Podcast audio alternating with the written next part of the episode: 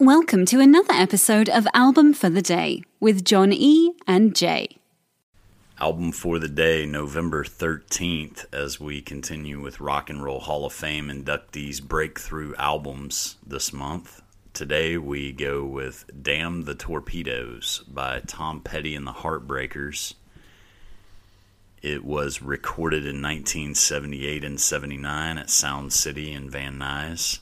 I think we were just there with a couple of other albums, weren't we? Several in a row, I believe. and uh, Cherokee Studios in Hollywood. Uh, it was released October 19th of 1979 on Backstreet MCA Records. It is certified three times platinum in the U.S., two times in Canada.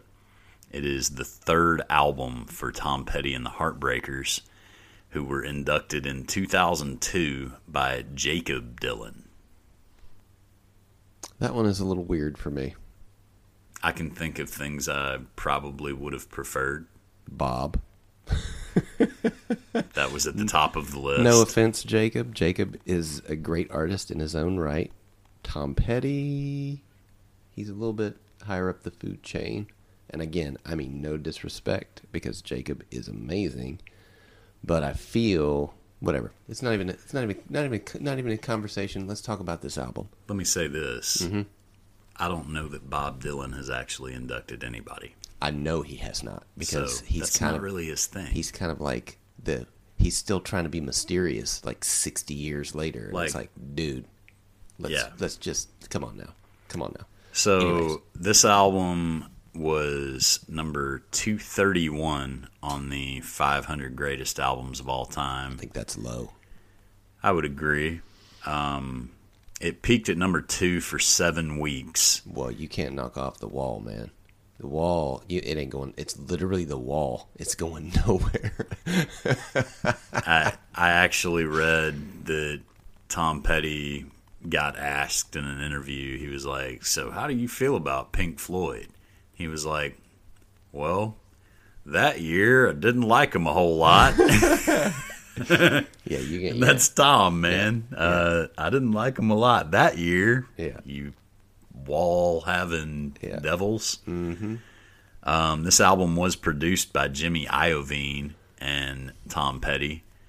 Um, you may remember Jimmy Iovine from a few other things that we've done, including we haven't done Born to Run yet, but I'm sure we will. He was a part of the River as well, as well as Bat Out of Hell, founded Interscope Records, founded Beats with Dr. Dre, sold it for three billion dollars.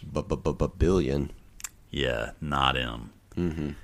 Um, the song "Don't Do Me Like That" was actually written, and a demo was recorded with Mudcrutch, which was Tom Petty's previous album before establishing the Heartbreakers in 1974. And Tom was actually considering giving it to the J. Geils band because he thought it had their sound. Jimmy Iovine talked him into doing it himself. thank so god Thank you, Jimmy. yeah thank god We're we're very grateful. Yeah. I mean, this album starts off with three heavy hitters Refugee, Here Comes My Girl, and Even the Losers. I mean, Wapow. wha pow. And Shadow of a Doubt and Century City close out the first side. And they're not like slouches. It's just like when you get hit with those three tracks in a row, it's like, ooh, let's bring it down a little bit. I'll put it this way: I like Shadow of a Doubt, a complex kid, mm-hmm. and that was a really cool song live for them to perform. Uh, but I'm not. I don't have anything nice to say about Century City. I'm glad the side was over. um, I don't hate it, but it was one of those, like you said, like I'm exhausted from Yeah, yeah, from the first yeah, part of the first half Yeah. um, bring me back. I need something that means less. Yeah. Refugee is actually the big one here. And it's actually kind of, in a way, tied in with Here Comes My Girl because Mike Campbell actually uh, was a part of the songwriting on both of them. And he had a demo that had both of them. Um, he said it was hard to record, and they must have tried a hundred times. And he said it was one of the first songs that he wrote. And after he wrote the music, he handed it to Tom, who put the words over it. And when he did, he found a way to make the chorus lift up without changing chords. Unquote. And I listened to it again after reading him say that, and I was like, that is exactly what he does there. Good hmm. job, Tom. Yeah, well, that's why Tom Petty's Tom Petty. When you need mealtime inspiration, it's worth shopping Kroger, where you'll find over 30,000 mouthwatering choices that excite your inner foodie. And no matter what tasty choice you make, you'll enjoy our everyday low prices, plus extra ways to save, like digital coupons worth over $600 each week. You can also save up to $1 off per gallon at the pump with fuel points. More savings and more inspiring flavors make shopping Kroger worth it every time. Kroger, fresh for everyone. Fuel restrictions apply. So here comes my girl. Um, actually, according to Mike Campbell, he says it's very similar to Refugee. Those two were written in the same week.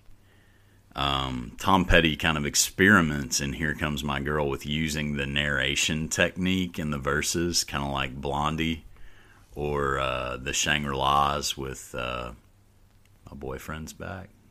Yeah, Oh, no, Leader of the Pack. the leader of the pack. Mm, Yeah, yeah, you know, you're right. So, um, but even the losers probably has the greatest story out of all of the songs on this album, in my opinion.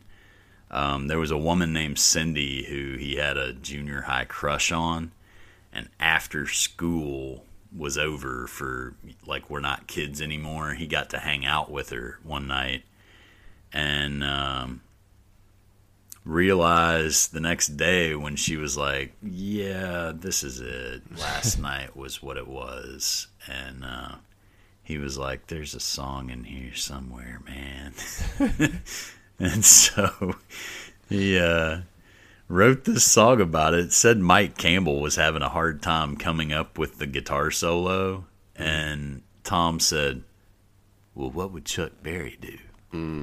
And There it is. laid it down. Yep. And that's what was great about their chemistry, their partnership, their teamwork was that they were, even when they didn't know that they were, they were perceiving what the others were thinking, doing. Um, and that's the great thing about a band that can kind of move it forward together without having to have a conversation about it. Mm-hmm. Communication, conversation's great, man, but like when you're all three or however many of you, you're in the same kind of mindset. It's so much easier to move forward together. Pushing the music together. Yeah. Mm-hmm. Um, the title of the album is actually from a quote from Admiral David Farragut. Damn the torpedoes, full speed ahead.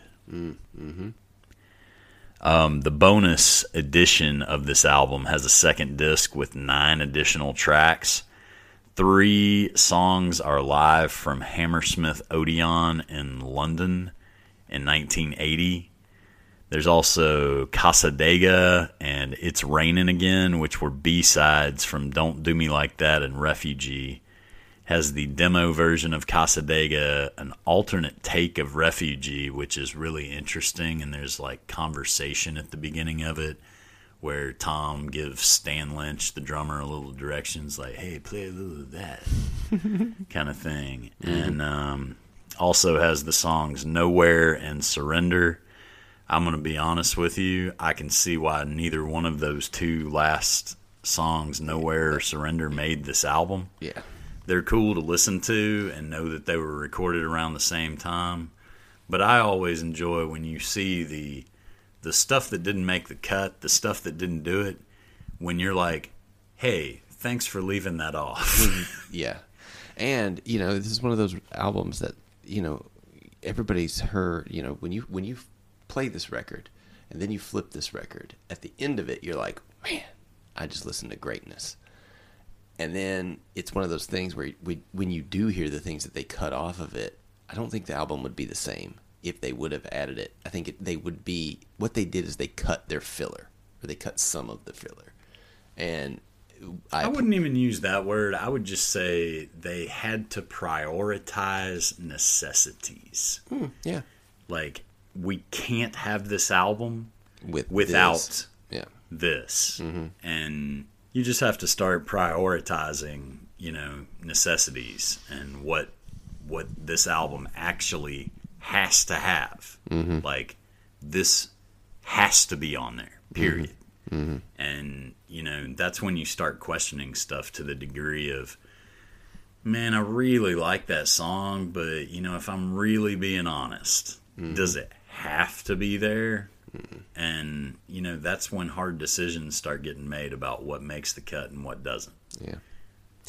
Well, uh, album for the day today, uh, November thirteenth, is "Damn the Torpedoes" by Tom Petty and the Heartbreakers. Uh, be sure to follow us on Twitter at album the number four the day. Give us a follow, subscribe wherever you listen to our podcast, and uh, feel free to shoot us an email at album the number for the day at gmail.com. Thanks for listening, and we will see you tomorrow. Titanic, it's a pretty good song. Titanic, that boat was long. Celine Dion should have been on the Titanic. if you're listening on Spotify, after starting the podcast, you can search for the album, use the three dots, and hit add to queue. Now the album will start as soon as the episode ends. Woohoo!